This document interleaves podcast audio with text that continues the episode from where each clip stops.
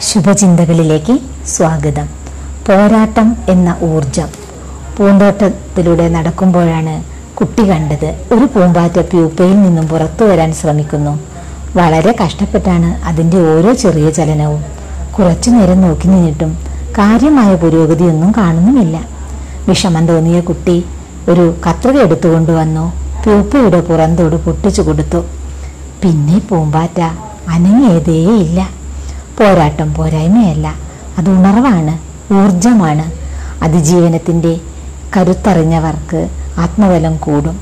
ഒഴുക്കിനൊപ്പം നീന്തുന്നവരെക്കാൾ വീര്യം കൂടുതൽ ഒഴുക്കിനെതിരെ നീന്തുന്നവർക്കാണ്.